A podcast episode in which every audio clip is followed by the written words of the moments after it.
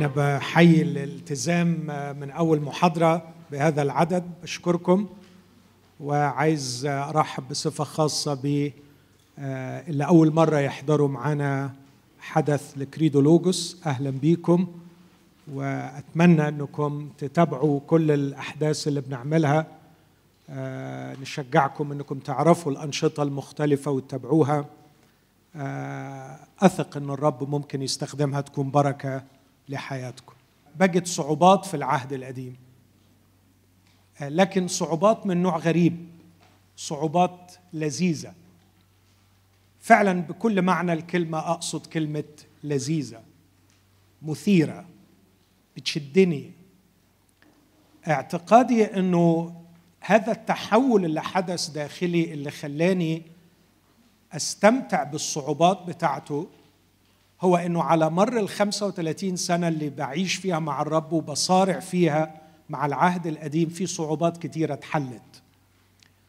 وبفتكر كلمة اتعلمتها زمان إنه كلمة ربنا غير كلمة البشر.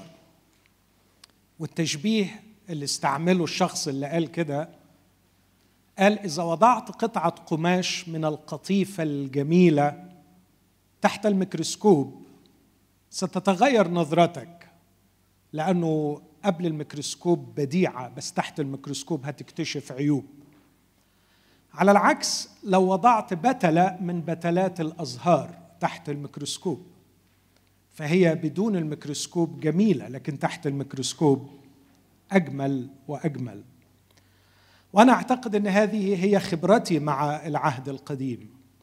في قصصه الغريبة المثيرة اللي في مرات أثارت غضبي وحنقي خلتني أقفل الكتاب بغضب لأني مش فاهم أو قصصه التي أبكتني أحيانا من شدة تأثري أو قصصه التي تفاعلت بقوة مع مخاوفي ومع احتياجاتي إذا كنت في قلق إذا كنت في حزن. فقد إيه كانت بتبقى ريزونيتنج مع اللي جوايا بتوصف بالظبط اللي أنا شاعر بيه.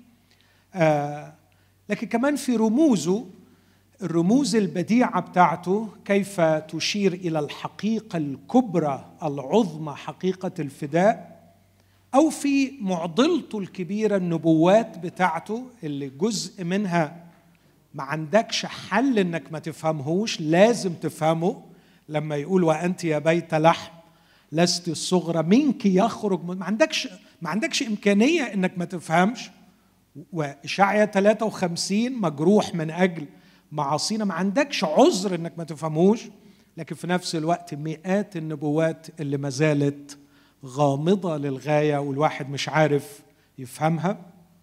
لكن كل ما كان بتتفك صعوبة بيتحل رمز آية بتتفهم بشكل أفضل كان بيزداد شغفي بهذا الكتاب ويزداد تعلقي وحبي وإعجابي به لكن لاحظت كمان حاجة تاني ان معظم تكويني الروحي تكويني الروحي بنياني الروحي تأسس على العهد الجديد لكن الحقيقة أخذ بنيانه من العهد القديم.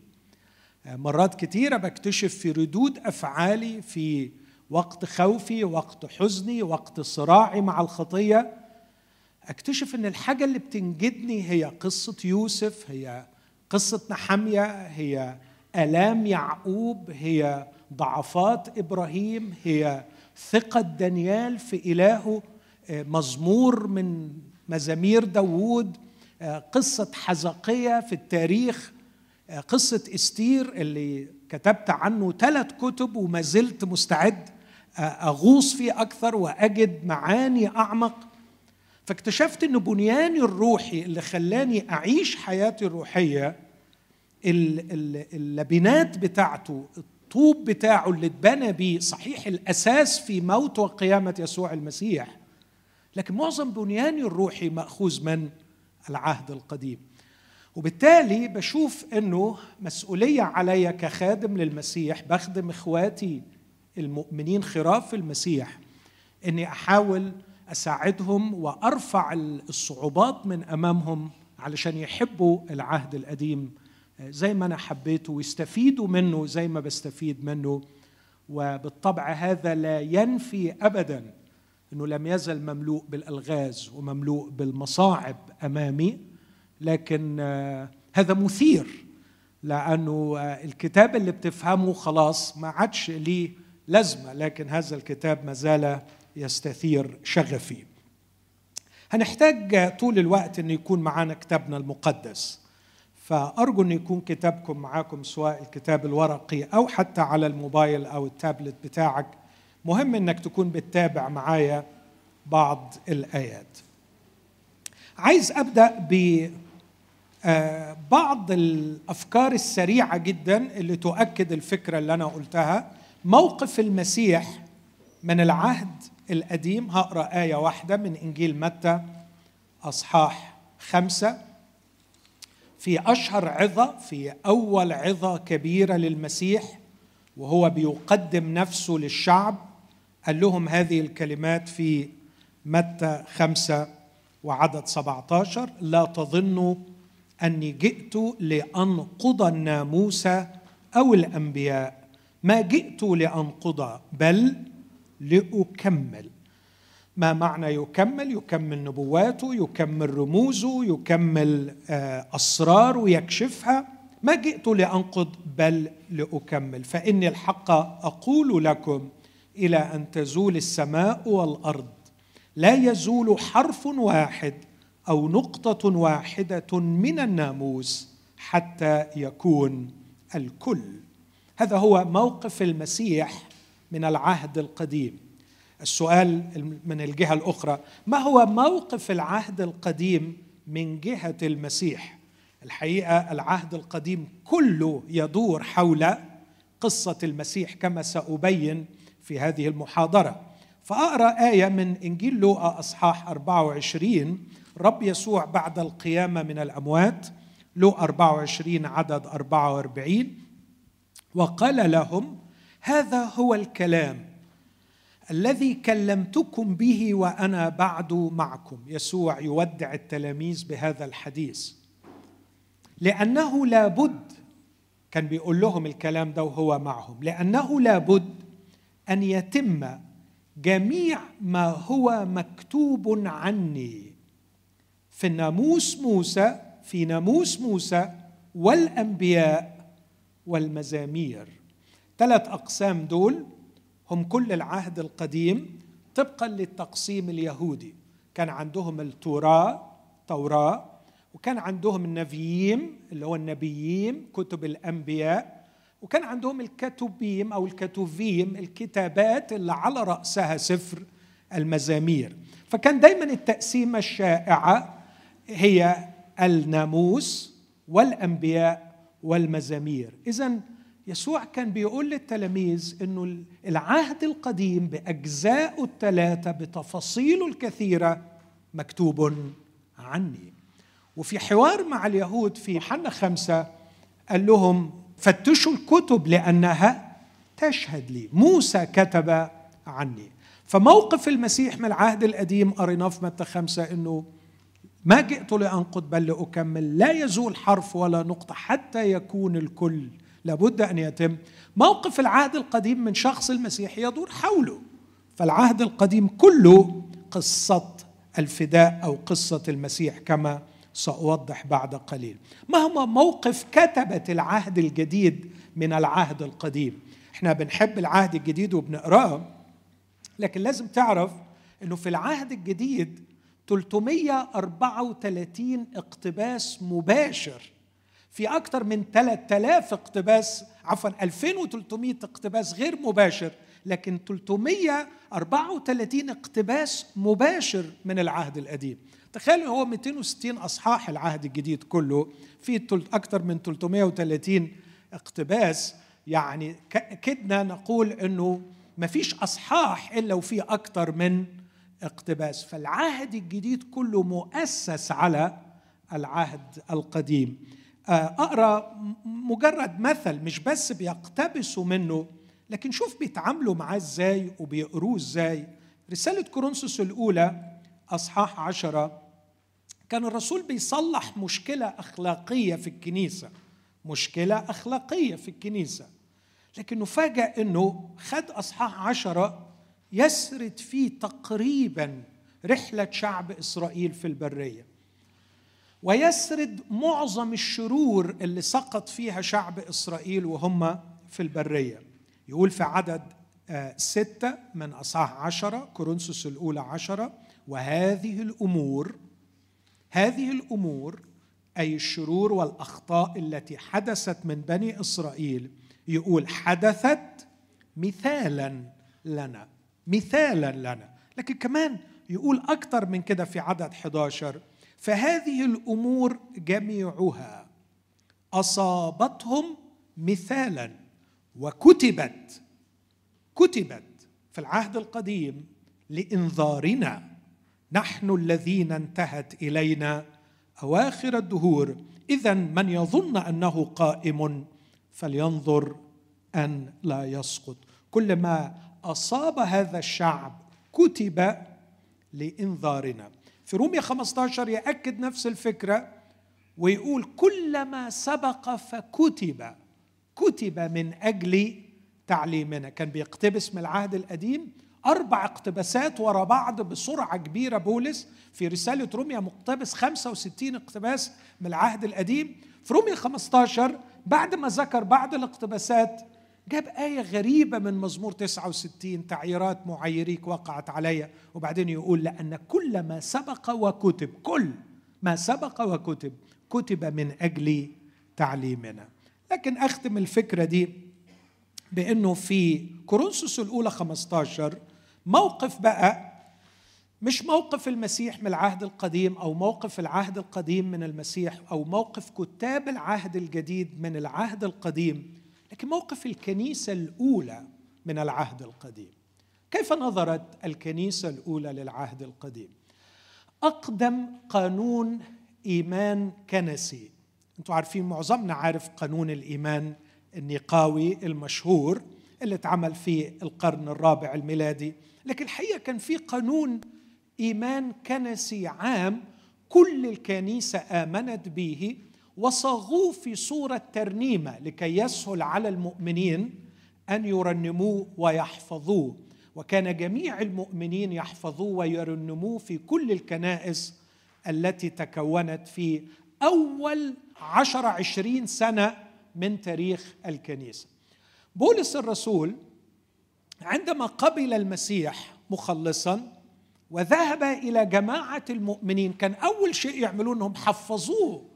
هذا القانون حفظوه هذا القانون وبعدين هو بعد كده بعديها بسنين لما جه يكتب رسالة كورنثوس سلم المؤمنين اللي بيكت... اللي زارهم واللي أسس الكنيسة عندهم قانون الإيمان الأول الذي تسلمه من الكنيسة عندما قبلته في الشركة معها بعد أن قبل المسيح مخلصا. الكلام ده موجود في كورنثوس الأولى 15 كل الشارحين والناقدين حتى النقاد للكتاب المقدس بيوافقوا على الفكرة دي إنه ده كان قانون إيمان الكنيسة. يقول في كورنثوس الأولى 15 وأعرفكم أيها الإخوة بالإنجيل الذي بشرتكم به وقبلتموه وتقومون فيه وبه أيضا تخلصون. موضوع متعلق بخلاص نفوسنا بالإنجيل. إن كنتم تذكرون أي كلام بشرتكم به إلا إذا كنتم قد آمنتم عبثا. بصوا الكلام هنا فكرة التسليم التسليم. آه، تسلم ويسلم. يقول فإنني سلمت إليكم في الأول. ما قبلته أنا أيضا. لقد قبلت من الكنيسة هذا ما سأسلمه لكم. إيه هو اللي بيسلمه؟ إيه أهم شيء يؤسس للإيمان المسيحي؟ هو الآتي أن المسيح مات من أجل خطايانا حسب الكتب وأنه دفن وأنه قام في اليوم الثالث حسب الكتب. المسيح مات من أجل خطايانا حسب الكتب وعلامة موته أو برهان موته هو دفنه وأنه قام في اليوم الثالث حسب الكتب وبرهان قيامته أنه ظهر. هذا الإيمان أتعجب أن الكنيسة الأولى كان لديها شهود العيان. شاهد عيان لا شهود عيان شاهدوا المسيح وهو يموت. شاهدوا المسيح وهو يدفن. شاهدوا المسيح وهو يقوم. شاهدوا المسيح وهو يظهر. لكن الكنيسة لم تقل إننا نؤمن بأن المسيح مات حسب شهود العيان رغم أنهم كانوا أحياء وكانوا كثيرين وكانوا شهود موثوق فيهم لكن عجبي تركوا شهود العيان الأحياء الموجودين بينهم وأسسوا إيمانهم على كتب العهد القديم. غريبة قوي ده حدث موت المسيح ما كملش يا جماعة عشر سنين. قول اننا نؤمن أن المسيح مات حسب ما رأينا بعيوننا. وده هيدي مصداقية لكلامكم. يقولوا لا اللي يدي مصداقية أكتر لكلامنا مش إن المسيح مات وقد رأينا هذا. مع كل الاحترام لشهادة شهود العيان وده قاله يوحنا الذي رايناه والذي شاهدناه ولمساته أيدينا. لكن لما عملوا قانون إيمان قالوا حسب الكتب. أنهي كتب؟ ما هي الكتب التي كانت موجودة في ذلك الوقت؟ هي كتب العهد القديم الناموس والمزامير والأنبياء. إذا الكنيسة الأولى رأت في كتب العهد القديم موت المسيح دفن المسيح قيامة المسيح. رأوا الإنجيل موجودا في كتب العهد القديم. أكتفي بهذا ك يعني ملاحظة مبدئية أتمنى إنها تساعدنا وإحنا بن بن بندخل في المؤتمر كله مقدمة للعهد القديم. إيه اللي بيخلينا نصطدم بالعهد القديم؟ في أسباب كتير قوي ما نقدرش نحلها في محاضرة ولا اثنين ولا ثلاثة لكن بنحاول في آه، الفعاليات اللي بنقوم بيها في المدرسة بتاعتنا في آه، يعني أحداث كتيرة عملناها بنحاول وهنفضل نحاول. من ضمن الحاجات العهد القديم هو إعلان الله المكتوب. يعني إيه إعلان الله المكتوب؟ هو والعهد الجديد طبعا. لما أقول إعلان الله المكتوب فهذا يتضمن أنه يوجد إعلان إلهي غير مكتوب. الله الذي خلقنا إذا أراد الشركة معنا إذا أراد أن نعرفه لابد أن يتكشف. لابد أن يعلن نفسه لكي نعرفه. والحقيقة معرفة الله ضرورية لينا مش علشان نروح السماء ضرورية لينا مش عشان نعديها بسلام. لكن اسمحوا لي أقول وهكرر ده كتير آه، في المحاضرة دي ضرورية ليه عشان أبقى إنسان. لما هفهم الإنسانية في جوهرها في الإسنس بتاعها أنا محتاج معرفة الله والعلاقة به لكي أحقق هذه الإنسانية. ال- ال- الأمر خطير بدون الله. فلا بد أن الله يعلن ذاته. والله قد أعلن ذاته في الخليقة. فالسماوات تحدث بمجد الله والفلك يخبر بعمل يديه لكن الله أعلن ذاته أيضا في طبيعة البشر. هناك في قلوب البشر قوانين أخلاقية ما يعرفوش مصدرها جاي منين. كلهم اتفقوا على إن الخيانة شيء رديء إن الاغتصاب شيء بشع إنه السرقة ليست شيئا حسنا. الله أعلن عن ذاته. لكن أيضا هناك ما نسميه الإعلان الشفوي المتواتر. الله تكلم الله تكلم لإبراهيم الله تكلم لآدم الله تكلم لنوح. وهؤلاء نقلوا الأحداث والأحاديث لغيرهم من أبنائهم ولمن حولهم. وظل عند البشر ميراث من أقوال الله. واحد من أصحاب أيوب يقول له الكلام الأصلي موجود عندي. الأوريجينال توكس الأحاديث القديمة اللي سمعناها من الأجداد والآباء موجودة. لكن كالعادة هذه الإعلانات التي التقطناها من الخليقة وتورثناها من الأباء أصابها التشوه أصابها الإضافات حتى أن تكونت بعض الأساطير والخرافات مبنية على إعلانات حقيقية كان الله قد سبق وتكلم بها.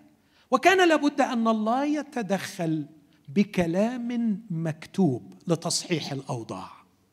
لتصحيح الأفكار لتخليص الأذهان من الصور الخرافية والخيالية التي ملأت عقول البشر من جهة معرفتهم بالله. أحبائي إذا كان الله يريد أن يحب ينبغي أن يعرف. إذا كان الله يريد أن يطاع ينبغي أن يعرف. إذا كان الله يريد أن يدخل في علاقة معنا ينبغي أن يعرف. والمسؤولية مسؤوليته أن يجعل نفسه معروفا. صعب على الصغير إن أنا اللي أعرفه لازم هو يكشف نفسه. ولكي يكشف نفسه لابد أن يقدم لنا وسيلة مضمونة وسيلة آمنة. فكان لابد من التدخل بالكتابه للحفاظ على الإعلان الإلهي صحيحا دقيقا معصوما محميا من الإضافات أو الحذف. ومن هنا جاءت فكرة الكتاب. بدأت كتابة العهد القديم تقريبا سنة 1420 25 في هذا الوقت اللي ابتدى موسى يكتب فيه 1400 وشوية قبل الميلاد. سؤالي اللي بساله طب والآلاف السنين اللي مرت والناس اللي عاشت قبل كده يا ترى ما كانش عندهم إعلان من الله؟ ما كانش عندهم إعلان من الله؟ أسمع منكم. أكيد. طب إبراهيم كان بيعرف الله إزاي؟ وبيعبد الله إزاي؟ ونوح عرف الله إزاي؟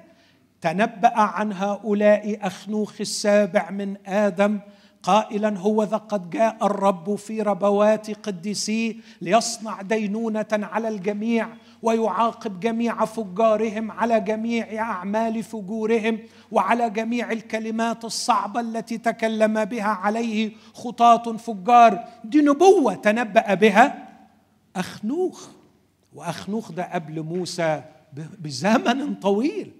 وكان الناس يحفظون نبوة أخنوخ وكانوا يعرفون أن أخنوخ تنبأ. عندما بدأ موسى مباشرة في تكوين ثلاثة يتكلم عن الحية لو تلاحظ أنه بيتكلم عن الحية بدون مقدمات مفترضا أن الناس عارفة أن في حاجة اسمها الشيطان اللي بتتجسد في صورة الحية وتخدع. فما كانش محتاج أنه يبدأ يدي مقدمات طويلة لأنه كان هناك كم كبير من الإعلان الإلهي المتوارث الموجود عند الناس لكنه تشوه. خصوصا عندما اختلط بني إسرائيل وهقول إيه قيمتهم وإيه لازمتهم عندما اختلطوا بالمصريين وعندما خرجوا من أرض مصر كانت تصوراتهم عن الله مخلوطة بخرافات كثيرة عن الإله أخذوها من مصر وأخذوها من أماكن أخرى.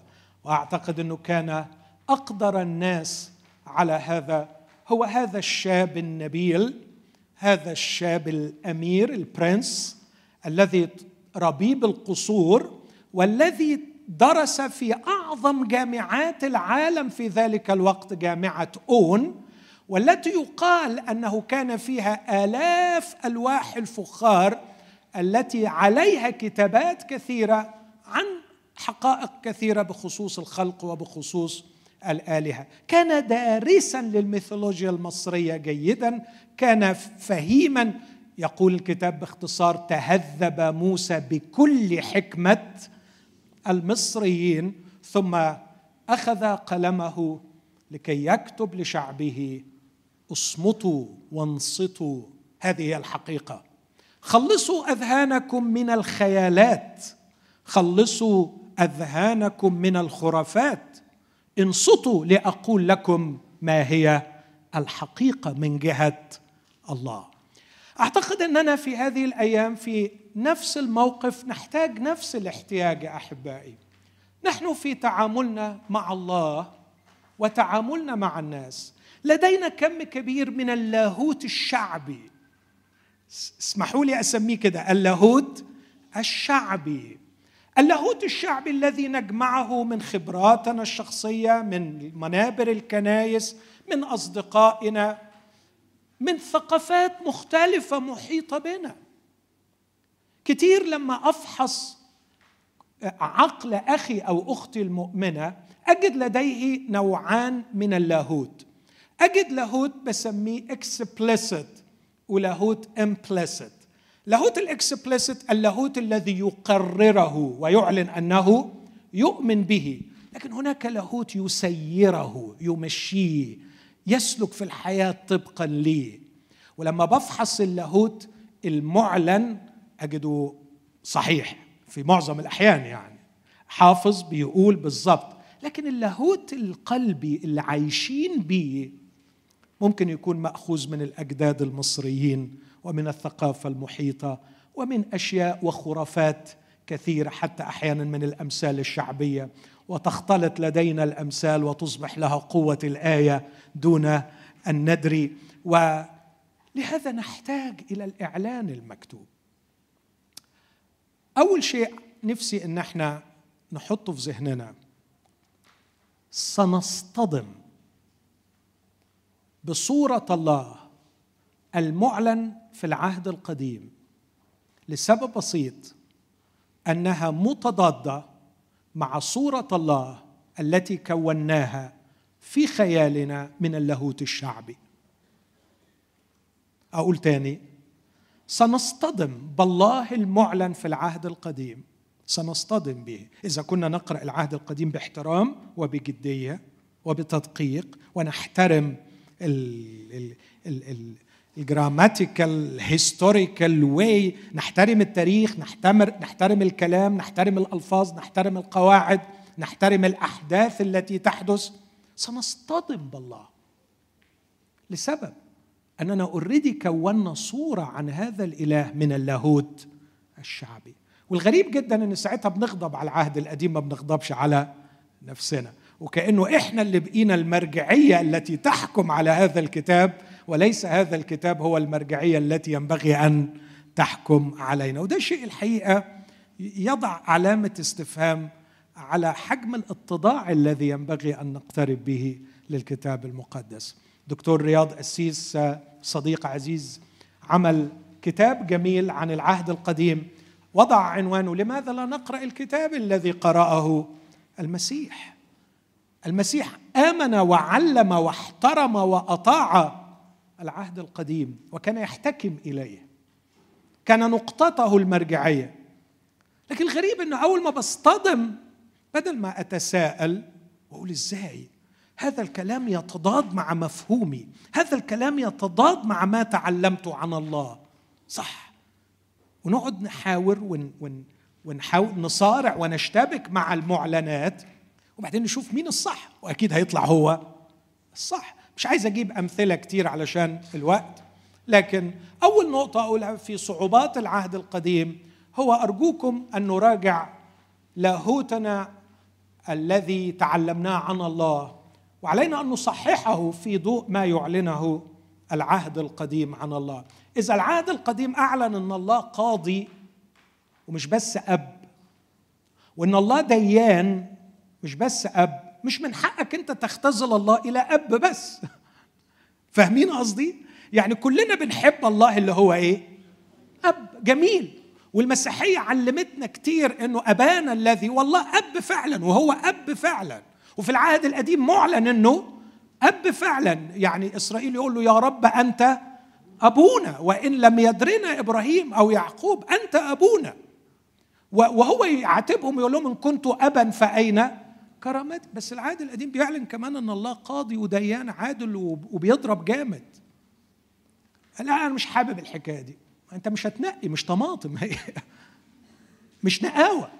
هو ده الله. هو ده الله المعلن. كونك مش قابله لأن الورلد فيو بتاعك اللي تكون في ذهنك عن الله إنه ما ينفعش الله يبقى كده. ويل أحترم قوي تكوينك. بس محتاجين نقعد نتناقش هو تكوينك ده مظبوط ولا مش مظبوط؟ ما يمكن محتاج بالعكس تتغير وتفهم إن الله قاضي ديان عادل. أتذكر واحد خادم آه، سقط في خطايا جنسية مروعة واستمرت لسنين رهيبة وفي غضبي وأنا بتحدث معاه بقول له ما خفتش من الله؟ قال لي عمري ما خفت منه. قلت له إزاي عمرك ما تخاف منه؟ قال لي الله أب وحنين. كنت عايز أشق هدومي. لا كان لازم تتعلم إن الله بيخوف. كان لازم تتعلم إن الله بيغضب ويعاقب.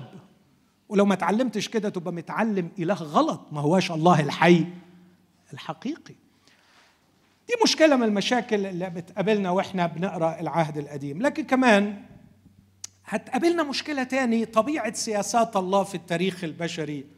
بيتعامل كل فترة بطريقة غير التانية وإحنا عايزين ننمطه ونحطه في إطار واحد يتعامل بيه. فزي ما بيتعامل دلوقتي في العهد الجديد كان المفروض يتعامل مع الناس في العهد القديم أو زي ما يتعامل في العهد القديم يتعامل دلوقتي.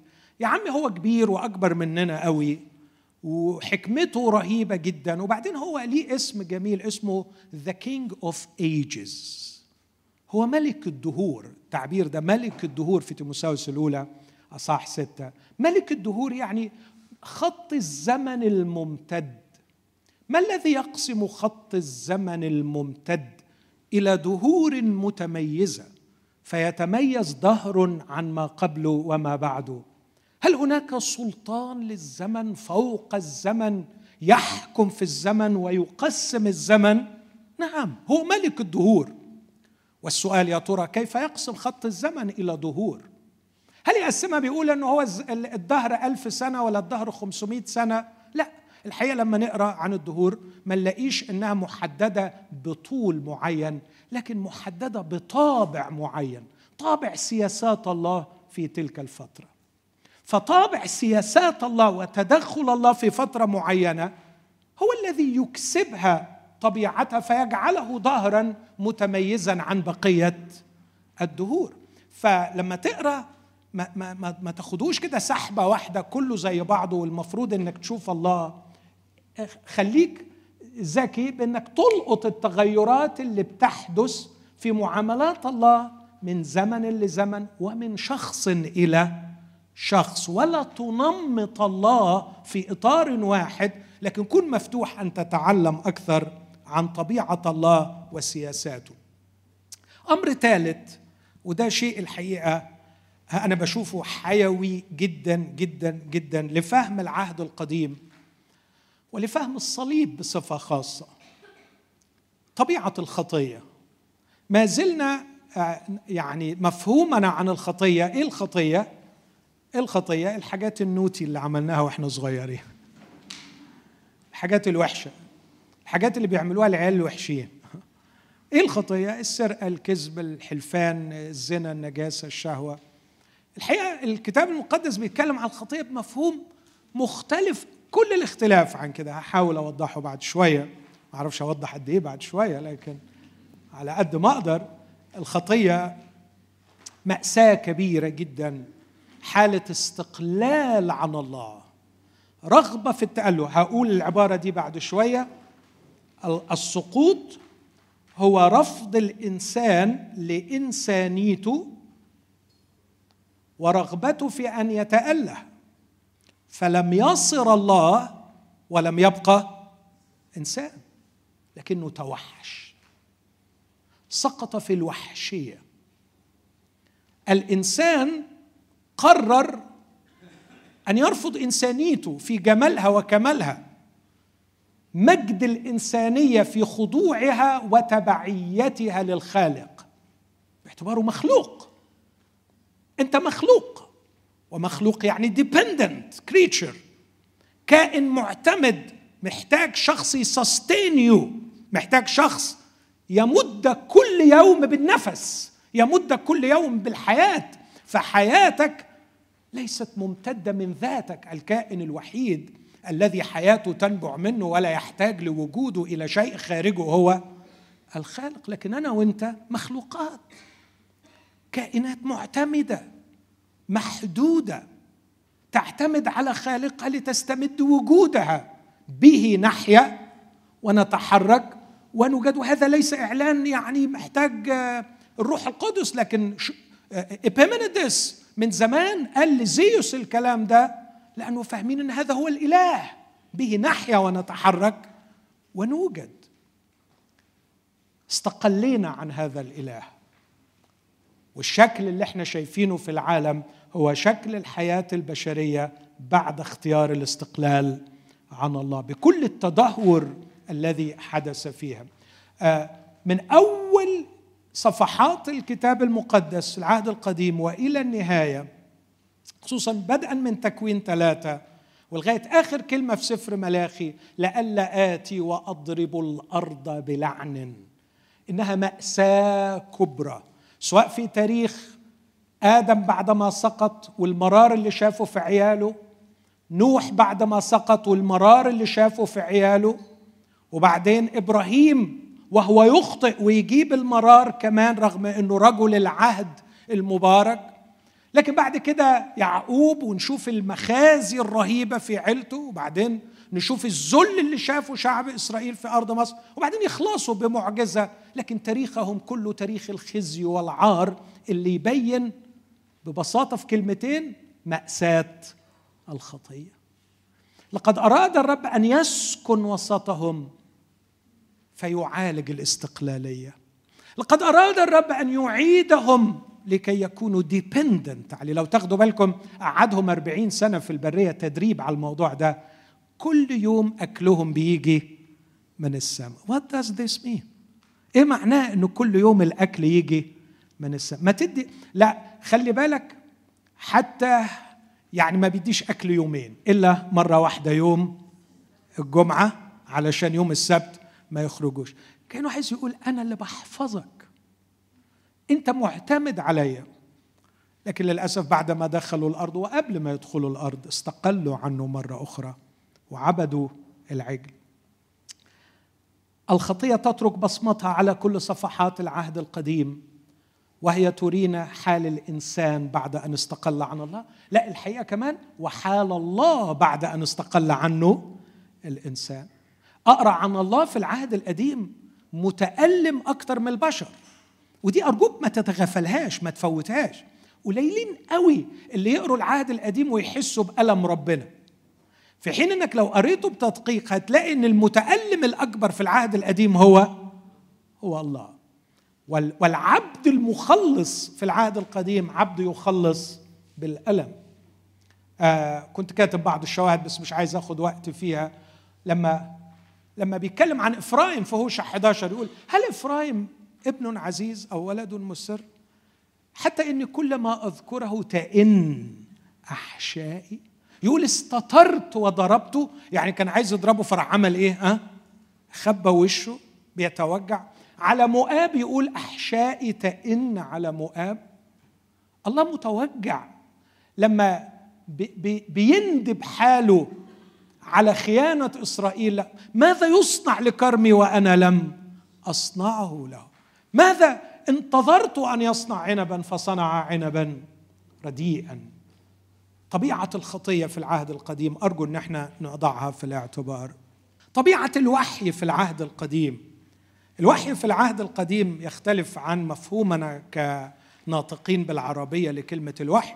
معظمنا كلمة الوحي بتعني إملاء تنزيل.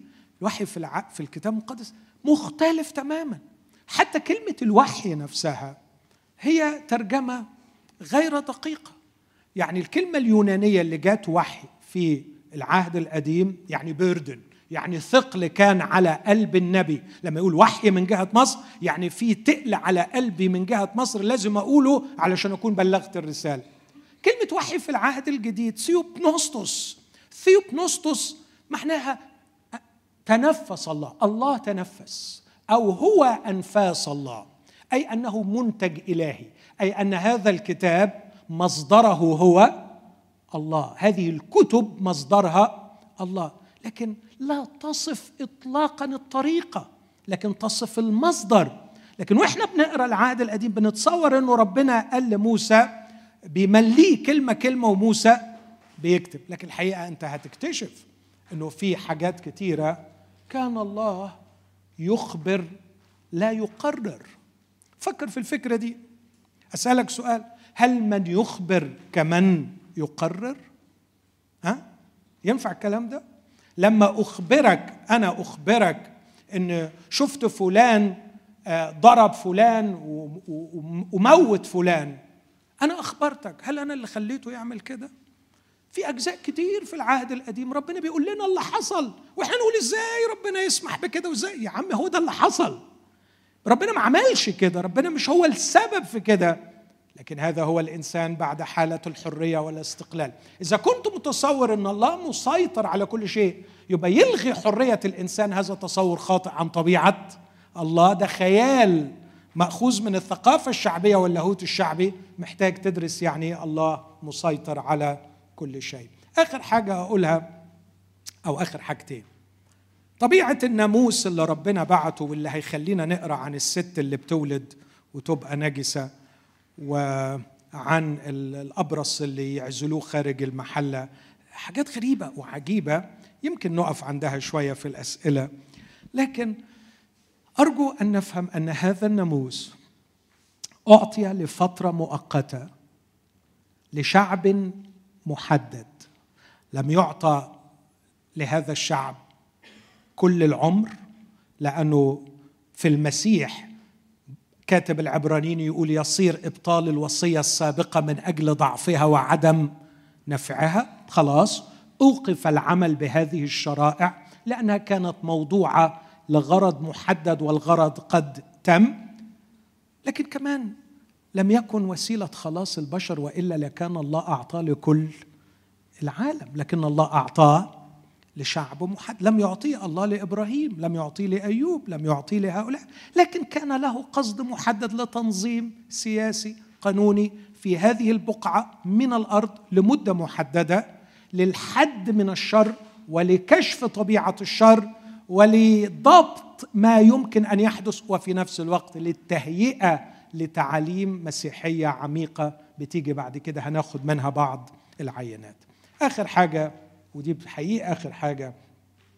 أقول إنه الحق دائما أغرب من الخرافة. أرجو إن نفكر في الفكرة دي. الحق أغرب من الخرافة. ده مش كلامي ده كلام تشسترتون جي كي تشسترتون. وبعدين بيقول لأن الحق transcendental الحق متجاوز الحق جاي من فوق لكن الخرافة نابعة من عقول البشر. فلما تقرأ حاجات في الكتاب المقدس زي ال fairy tale ما تستغربش. أيوه حقيقة. لأنه الحياة فعلا الحياة فعلا. تعرف أنا لو وريتك فيلم دلوقتي عن الميتوكوندريا هتقول دي fairy tale. لو وريتك فعلا فيلم عن ال DNA وإزاي بيشتغل؟ هتقول إيه ده؟ بلاش يا عم ده كله. واحد اتجوز واحدة خلفوا عيل. إيه محدش فيكم ضحك. محدش فيكم استغرب. ده كلام هو إيه الغريب؟ طب فكر فيها. خلية بتتحد بخلية. بس بعد تسع شهور بيبقى إنسان. بكل مواهب وإبداعات وإمكانيات الإنسان. خلايا متخصصة للكلى وللكبد وللنخاع الشوكي ولل neurons وال neurotransmitters شغالة على أعلى مستوى والكلى كل كلية فيها مليون نفرون عمالين يغسلوا. fairy tale ولا مش fairy tale بس من كتر ما تعودنا عليها خلاص حتى حتى ما ضحكتوش لما قلت لكم واحد اتجوز واحدة خلف عيل إيه يعني؟ كل يوم بتحصل يعني. لا كل 23 ثانية في مصر بتحصل. الحق إبداع. فلما تقرأ في العهد القديم حقائق غريبة وعجيبة أو تقرأ القصة كلها وتشوفها غريبة وعجيبة ما تستغربش لأن الحق أغرب من الخرافة. عايز أقول هو العهد القديم بيحكي عن إيه؟ وهعدي عليه كده في كام نقطة. عايزك تتخيل معايا نقطة الصفر هنا المسيح. قبل المسيح ب 433 سنة كتب ملاخي. وأول واحد كتب 1400 خلينا نقول 25 تقريبا موسى. فالعهد القديم يسجل أحداثا استمرت لمدة تقريبا ألف سنة. فقصة العهد القديم 39 سفر 929 أصحاح بيحكوا حكاية ألف سنة. دي مهمة قوي الفكرة دي إن إحنا يعني نحطها في اعتبارنا إنه الفترة الزمنية اللي بيفوكس عليها العهد القديم كتابات استمرت تقريبا من الوقت ده للوقت ده. قبل موسى اللي هو يعني ضيف على 1400 وهو توفى 1405 ضيف عليها 120 1525 موسى اتولد. نوصل هنا لإبراهيم 1266 إبراهيم اتولد. وعاش 175 سنة ومات وبعدين جه إسحاق ويعقوب ويوسف. الفترة دي متسجلة في 39 أصحاح. من قبل إبراهيم هنا لو عملت إبراهيم هنا قبليه بقى ما نعرفش قد إيه بالظبط في بقى نوح والطوفان والآباء وآدم ودي 11 أصحاح. 11 أصحاح و39 يبقوا 50 دول سفر التكوين. لو شلتهم من هنا هيبقى اللي باقي لي 879 أصحاح كل دول عن شعب إسرائيل. فيبقى أقدر أقول العهد القديم عبارة عن مقدمة وممكن أقسمها مقدمة صغرى من 11 أصحاح وربما ترصد آلاف السنين ومقدمة كبرى 39 أصحاح بترصد 300 سنة فيها الأربع أباء لكن 879 أصحاح بيتكلموا بيرصدوا تاريخ ألف سنة بيحكوا حكاية شعب إسرائيل. وده يخلينا يعني وإحنا بنقرأ العهد القديم نبقى حاطين الشعب ده تحت المجهر ونحاول نفهم قصة العهد القديم من خلال فهمنا لطبيعة اختيار هذا الشعب ومهمة هذا الشعب في الإعلان الإلهي أو فيما أسميه بقى وده الاسم اللي حابب أسيبه معاكم النهاردة. التاريخ الفدائي. مش لاقي كلمة أحلى من كده. ما أقصدش الفدائي يعني عارفين أنتوا زمان في مصر اللي من جيلي الفدائيين اللي هم لكن أنا أقصد redemptive history. ليه مش بقول تاريخ الفداء؟ ممكن أقول تاريخ الفداء لكن أفضل التاريخ الفدائي لأنه الحقيقة في التاريخ ده كانت تحدث أحداث فدائية تمهد لمشروع الفداء. أهم كلمة في الكتاب المقدس في الإيمان المسيحي كلمة الفداء ريدمشن والله أروع صفة لي كشفت في يسوع المسيح أنه الله الفادي. ويسوع المسيح أعلن عن غرض مجيئه بالقول ابن الإنسان لم يأتي ليخدم بل ليخدم ويبذل نفسه فدية عن كثير. فهو الفادي الذي سيقدم الفدية.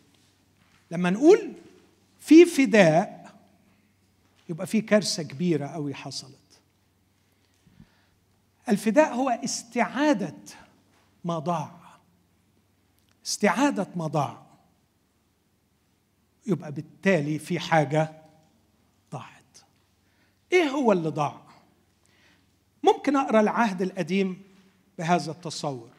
أقول إن الله خلق خلق الإنسان وكان لديه مشروعا عظيما ولم يزل. لديه مشروع عظيم مصر عليه اسمه مشروع الإنسان. وأنا برضو حابب أستعمل كلمة مشروع لأنه من وجهة نظري الإنسان يتطور ليصبح إنسان. إنسانية الإنسان بوتنشلز جواه لكن تتطور من خلال العلاقة مع الله ليصير الإنسان إنسانا بمعنى كلمة انسان الله عنده مشروع الإنسان. لما تعرف إيه مقاصد الله من جهة الإنسان تذهل فعلا. تذهل فعلا. ألطف تعبير سمعته في الشهر اللي فات كنت في حوار مع الدكتور عماد شحادة آه، أستاذ في كلية اللاهوت في الأردن. قال لي انفجر الحب فخلق. It's not الانفجار الكبير big bang لكنه انفجار الحب. الله انفجر حبه فخلق الإنسان. أراد شريكا له أراد حبيبا له أراد صديقا يشابهه ويمثله. تخيل يبقى النهارده اتعلمت كلمة إنجليزي جديد viceroy أعتقد إنها جاية من من من زي ما نقول vice president vice royal اللي هو نائب الملك. اللي الملك بيقيمه في منطقة معينة لكي ما يتمم مقاصد الملك في هذه المنطقة فهو النائب الملكي. هو ممثل الله على كوكب الأرض. خلقوا وبعدين بالجمال والإبداع راح هو عمل له جنة تبقى نموذج.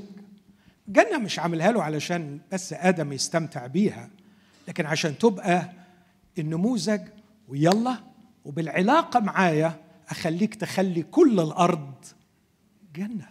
يو كان هديلك سلطان إبداعي وفني وحكمة وذكاء تخضعها وتستثمرها. اللاهوتيين يسموه culture mandate مرسوم الحضارة روح ابدع الحضارة وآدي قدامك النموذج الرائع اللي أنا عملته في الجنة. كله شجرة شهية للنظر جيدة للأكل. كل ما هو beautiful كل ال beauty وكل ما هو healthy كل ما هو صالح كل ما هو جيد. كل ما يعطي حكمة. ملأ به جنة عدن. وكان ده النموذج اللي عايز آدم باعتباره ال vice president أو ال viceroy. اللي الممثل بتاعه نعمل الإنسان على صورتنا كشبهنا فيتسلطون على الأرض. روح بقى عمر الأرض كلها وخليها كلها جنة وأنا وأنت نسكن فيها. فتصبح كل الأرض هيكلا بديعا للرب للساكن مع حبيبه.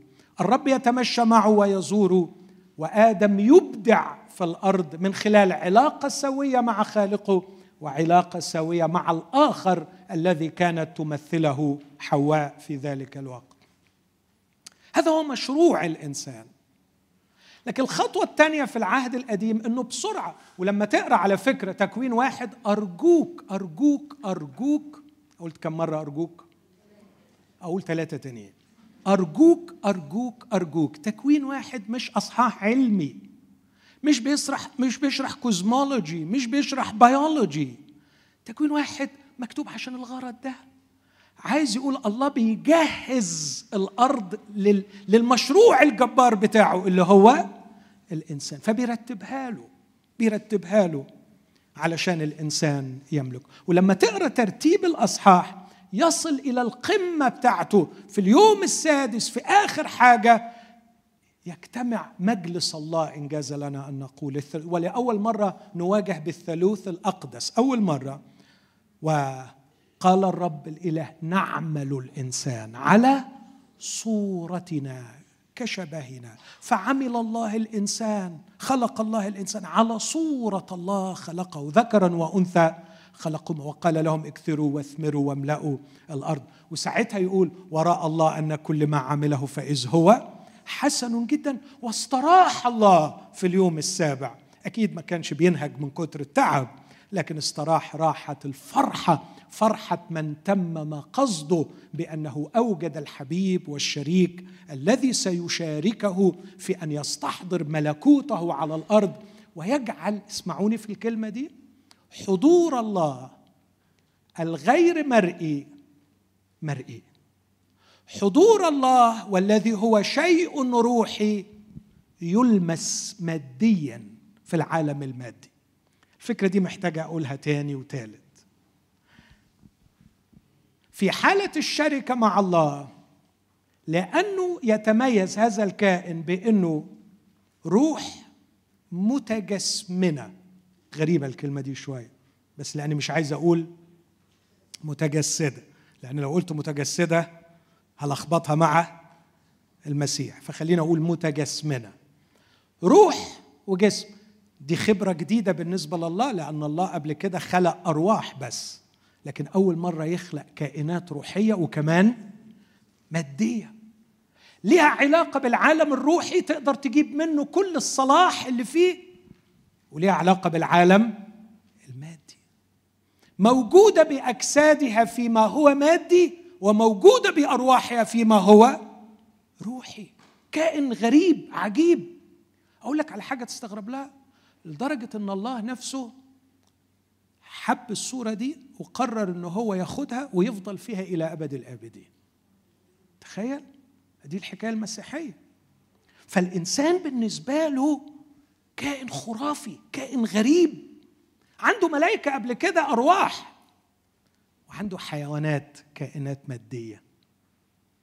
والحيوانات دي سر التانية لوحديها ما بفهمهاش بس فعلا حاجة عجيبة الحيوانات دي. لكن كائنات مادية. لكن هذا الإنسان يجمع ما بين الجسم الحيواني لكن أيضا به روح.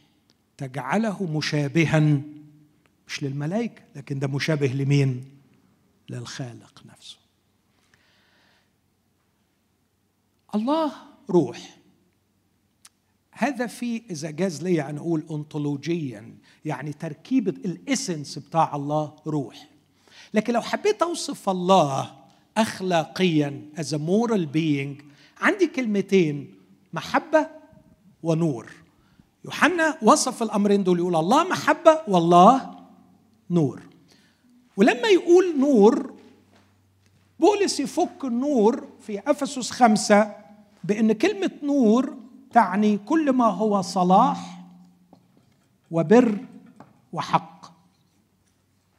فلما أقول الله محبة الله الذي يخرج من ذاته ليعطي على العكس من إبليس الذي يمتص ويجلب إلى ذاته.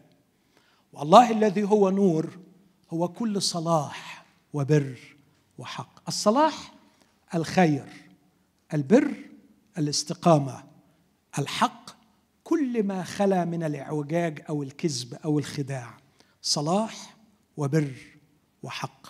أنا أعتقد إنه كان فكر الله هو أن يمتلئ الإنسان بالحضور الإلهي اي يمتلئ بالحب ويمتلئ بالنور وبعدين ينقل الحب والنور إلى العالم المادي. فتنعم الخليقة المادية تحت سيادة الملك اللي هو الإنسان بالحب وبالنور. تخيل المنظر كان هيبقى شكله إيه. حاول أن تتخيل كم رهيب من البشر يتعاملون بعضهم مع بعض. في منتهى الذكاء في الإبداع يبدعوا موسيقى يبدعوا علوم يبدعوا فنون يبدعوا اختراعات.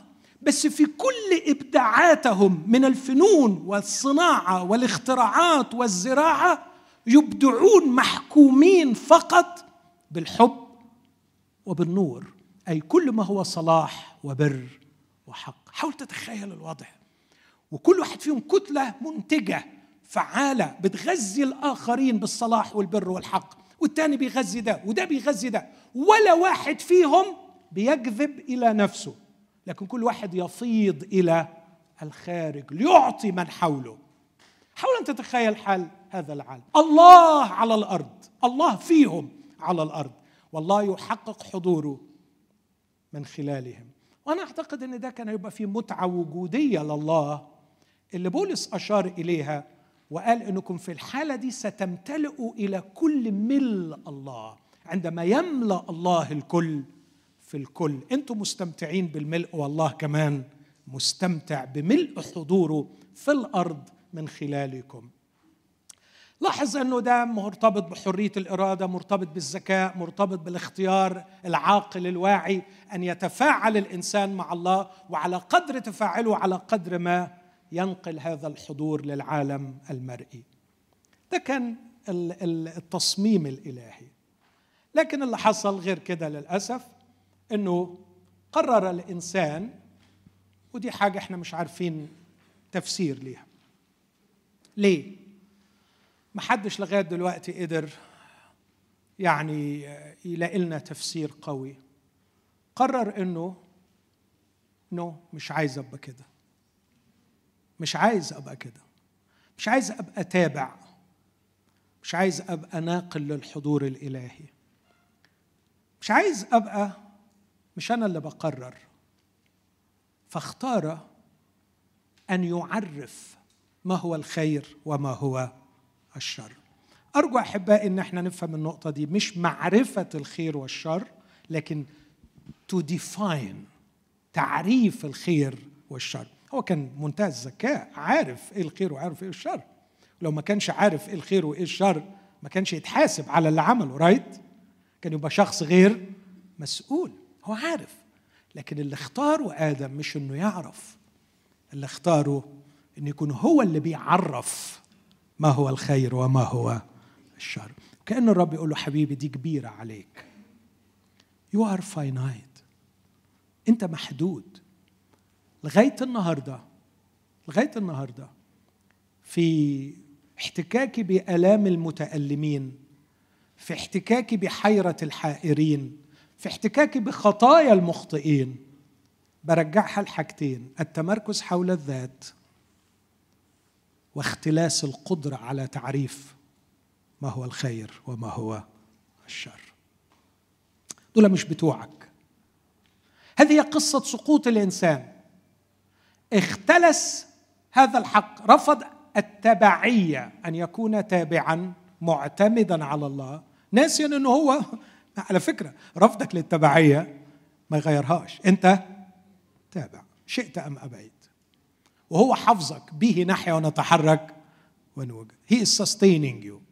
قبلت أو ما قبلتش. لأنك مخلوق. لكن المأساة الكبيرة أنه بقي متمركز حول ذاته يمتص إلى ذاته لكنه أيضا أصبح بيدي لنفسه الحق. بص أنا عارف إيه هو الصح وإيه هو الغلط؟ مش محتاج الله يختار لي. التشبيه اللي دايما بقوله نظرت الأرض إلى جمالها إلى شموخ جبالها إلى زرقة بحارها إلى خضرة حقولها واغترت بنفسها. وقالت ما أجملني. لا يحزنني إلا شيئا واحدا. هذا القيد الذي يقيدني حول الشمس. ونظرت للشمس بغضب وقالت أعطني حريتي أطلق يدي. وأطلقت الشمس الأرض من عقالها. وانفصلت الأرض وخرجت عن مدارها. بقول دايما أوصف حال الأرض بعد خروجها. يدب فيها الموت. أيها الإنسان إنسانيتك العظيمة طبقا للتصميم الأصلي مصممة لتنتعش وتثمر وتبدع وأنت في مدار العلاقة مع الخالق. ظلت الأرض تدور حول ذاتها لكن بدأ الموت. هنا كان لابد أن الله يتدخل. والحقيقة لما تشوف النتيجة النتيجة مروعة. أول ما استقل شفنا آدم بيلوم مراته. شفنا الاثنين عريانين. شفنا في خجل وخزي لكن شفنا أكثر الإنسان الأخ بيقوم على أخيه ويقتله. اقرأ تكوين أربعة تلاقي الحضارة استمرت لكن الحضارة بدون إنسان. وبالمناسبة الحضارة لا تجعل الإنسان إنسانا لكن الإنسان قادر أن ينتج حضارة إنسانية. فالحضارة طلعت ونتجت طلع لامك وابتدأ تعدد الزوجات. طلع آه الشعر اللي بيمجد الشراسة قتلت رجلا لجرحي وفتى لشدخي ابتدى الزواج يبقى مفهوم الاستمتاع وليس للشراكة. تشوه كل شيء. مات الإنسان. مات الإنسان. لكن الله تدخل طبعا كان لابد إنه كالقاضي يتدخل ليقضي بسبب الشرور الكثيرة فحدثت حادثة الطوفان ونجي نوح بالنعمه لكن نوح نجي علشان يعمل نفس الشرور ونفس الأخطاء مرة أخرى وعاد نفس القصة تاني. المحاضره دي ساعة وربع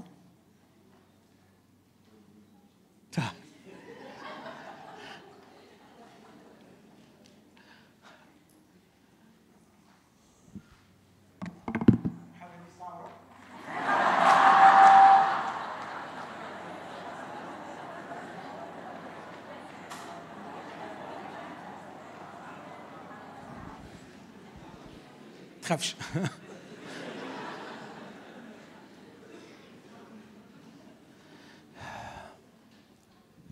أنا أرجوكم الليلة دي تقروا الأصحاحات دي من تكوين واحد ل 11 في غاية الأهمية تشوفوا الإبداع في الوصف.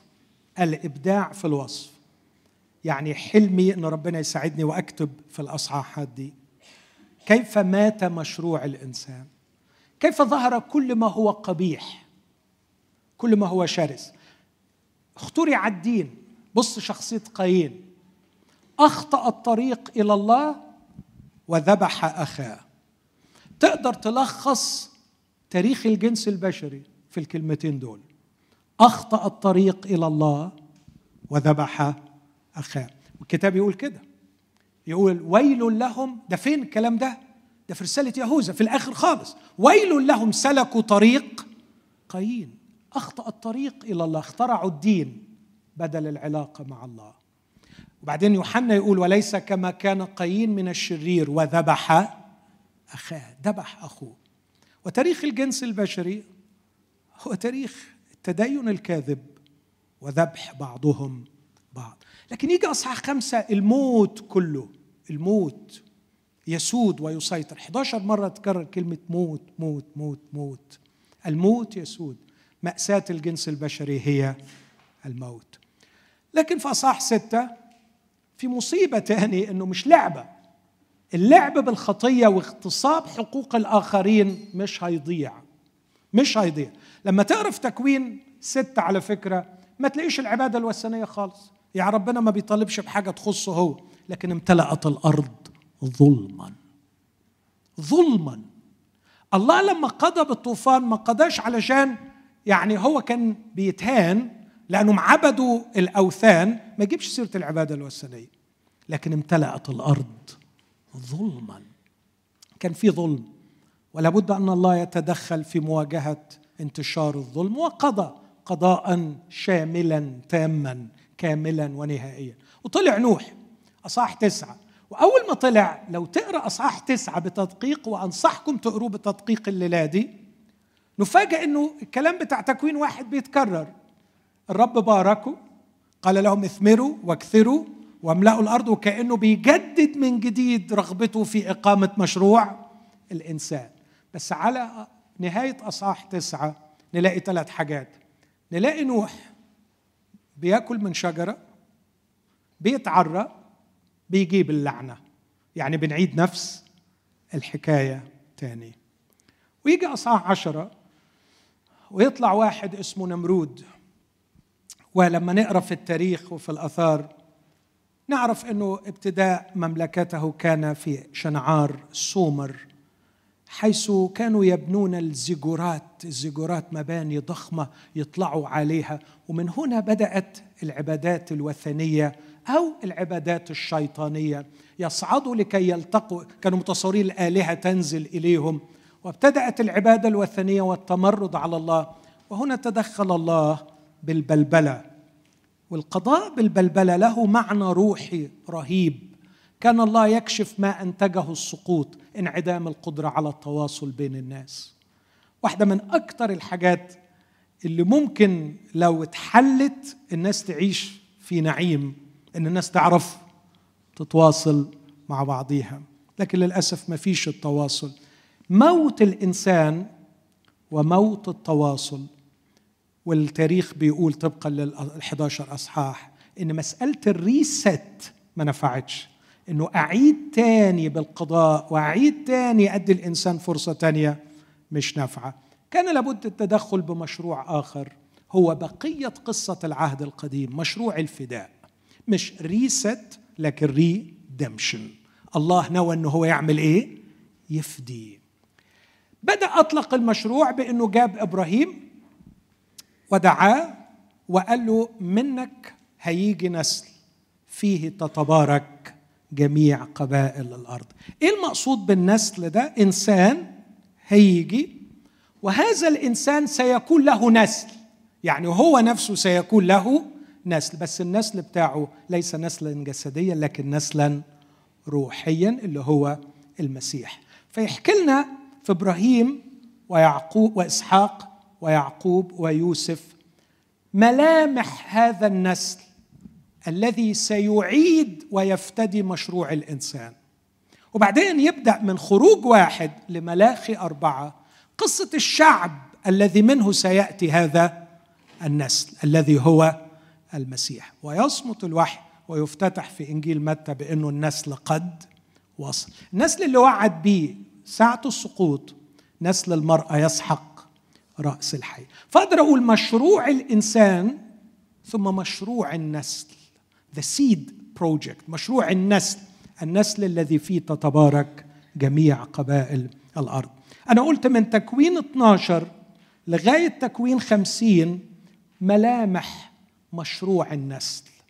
من خروج واحد لملاخي أربعة قصة الشعب. الذي منه سيأتي النسل. وهنا هيجي سؤالين أجاوبهم وأختم بيهم؟ ما هي ملامح مشروع النسل؟ النسل سيأتي بمعجزة تفوق الخيال. سارة تولد وهي عمرها تسعين. النسل الذي سيخلص جيب معجزة أعجب وأغرب جاء من عذراء. النسل سيؤسس للمشروع بالموت والقيامة. الابن الحبيب يوضع على المذبح لكن في اليوم الثالث يقوم. مات إسحاق وقام رمزيا صورة للمسيح وإبراهيم أخذ الإعلان الله يرى له الخروف للمحرقة. لكن هذا النسل الذي سيقوم ليخلص سيكون له نسل اللي هو يعقوب. سيحتاج إلى سلسلة معاملات طويلة ليتخلص أو يخلص القديم من الجديد فحياه يعقوب تدريب وتأديب. لكن في النهاية هذا النسل سيصل للمجد من خلال الألام. فابن حبيب أبوه بيحبه اسمه يوسف. إخواته يحسدوه يبيعوه واللي يبيعه من إخواته اسمه يهوذا. ويصبح الأمير عبدا يخدم لكن يظلم. بعدما خدم فيلقى في السجن بين مسجونين. واحد من المسجونين يقتل والآخر يحيى. ثم يخرج من السجن إلى العرش ويغير اسمه إلى مخلص العالم. صفنات فعنيح مخلص العالم. هو الذي سيخلص ويطعم كل الأرض. ملامح هذا الشخص قصة النسل. مصورة في حياة الآباء الأربعة. دي محتاجة محاضرتين ثلاثة نبين ملامحها. لكن يختم السفر بكلمة مؤلمة أن المخلص يموت الموت يسود حتى على المخلص. وكأنه بيطلق فينا صرخة نحتاج إلى مخلص لا يموت. أو إذا مات يقوم وده اللي حصل في يسوع. كل اللي عرفوا يعملوه حنطوا الميت. آخر كلمة في تكوين مات يوسف وحنطوه. فحتى المخلص يموت لكي يخلق فينا صرخة اشتياق لمجيء المخلص. قصة الشعب الذي أتى منه المخلص قصة طويلة قوي مليانة بالخزي مليانة بالعار لا نافع معهم ناموس ولا نافع أنبياء ولا نافع بركات وخلاصتها إنه مفيش حل. غير الفداء إنه يجي لنا المخلص. هتحاول تخترع أو تقترح أي وسيلة علشان البشر يعيشوا بيها سعداء تم تجريبها وقد فشلت. فكر في أي حاجة هتلاقي بني إسرائيل خدوه نشوف ربنا. شافوه. ربنا يديهم شريعة من السماء ويسمعوه. سمعوه. يديهم أنبياء. لا يجي يسكن وسطيهم. سكن وسطيهم إذا عملوا حاجة وحشة يسامحهم سامحهم بدل المرة مية. ينصرهم على اللي حواليه نصرهم. يوكلهم من السماء. وك... كل حاجة ممكن خيالك يروح لها. ال 709 أو ال 879 أصحاح بيحكوا ما فيش حاجة ربنا ما عملهاش. وفي النهاية ما خلصوش. لم يسعدوا. ده عايز يقول إيه؟ عايز يقول إنه لابد الإحياء من الداخل. وهذا ما جاء يسوع المسيح لكي يفعله. أرجو إن ده يكون مجرد مدخل يساعدكم على فهم هذه القصة. خلونا ناخد دقيقة نصلي مع بعض. وإحنا بنقول للرب كلمتين نصلي بيهم. الكلمة الأولى خلونا نشكره لأجل إنسانيتنا. نفرح. افرح لأنك إنسان. بس خلي عندك إصرار أن تكون إنسان مش ساقط. إنسان على صورة المسيح. إنسان كما يريدك الله أن تكون. شريك له.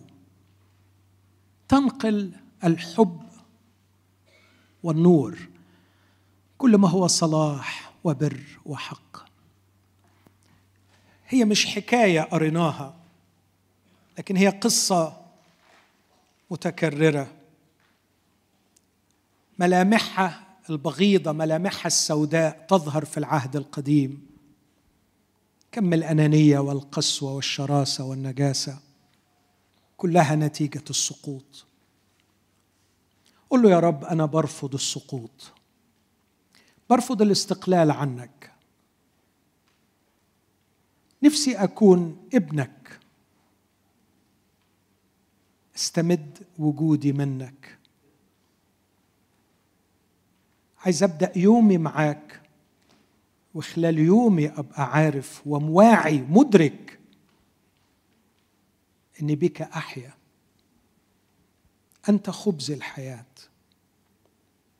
تتدفق حياتك فيا يا رب. اختبر مع بولس أحيا لا أنا بل المسيح يحيا فيا. ارفض السقوط بأنك ترفضي التمركز حول الذات. اكره اكره أنك تكتشف أنك بتدور حوالين ذاتك. اكره الأمر ده. قول له يا رب كرهني فيه. لما براجع أنا زعلت ليه؟ وفرحت بإيه؟ وإيه اللي سميته خسارة؟ وإيه اللي سميته مكسب؟ في كل شيء بدور حول ذاتي. حررني من السقوط.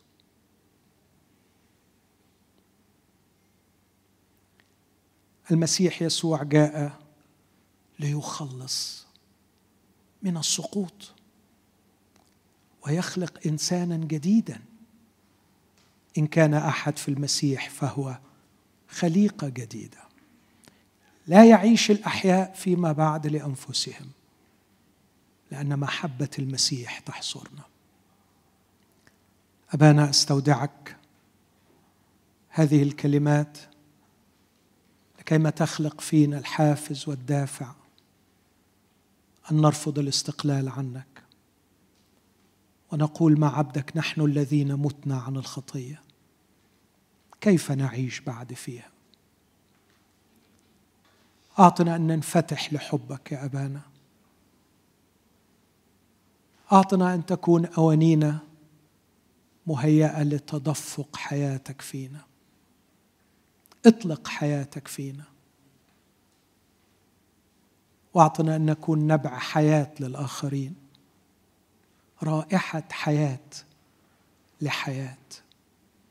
أعطنا يا أبانا أن نكون فعلا تجري من بطوننا أنهار ماء حي. في اسم المسيح آمين. thank you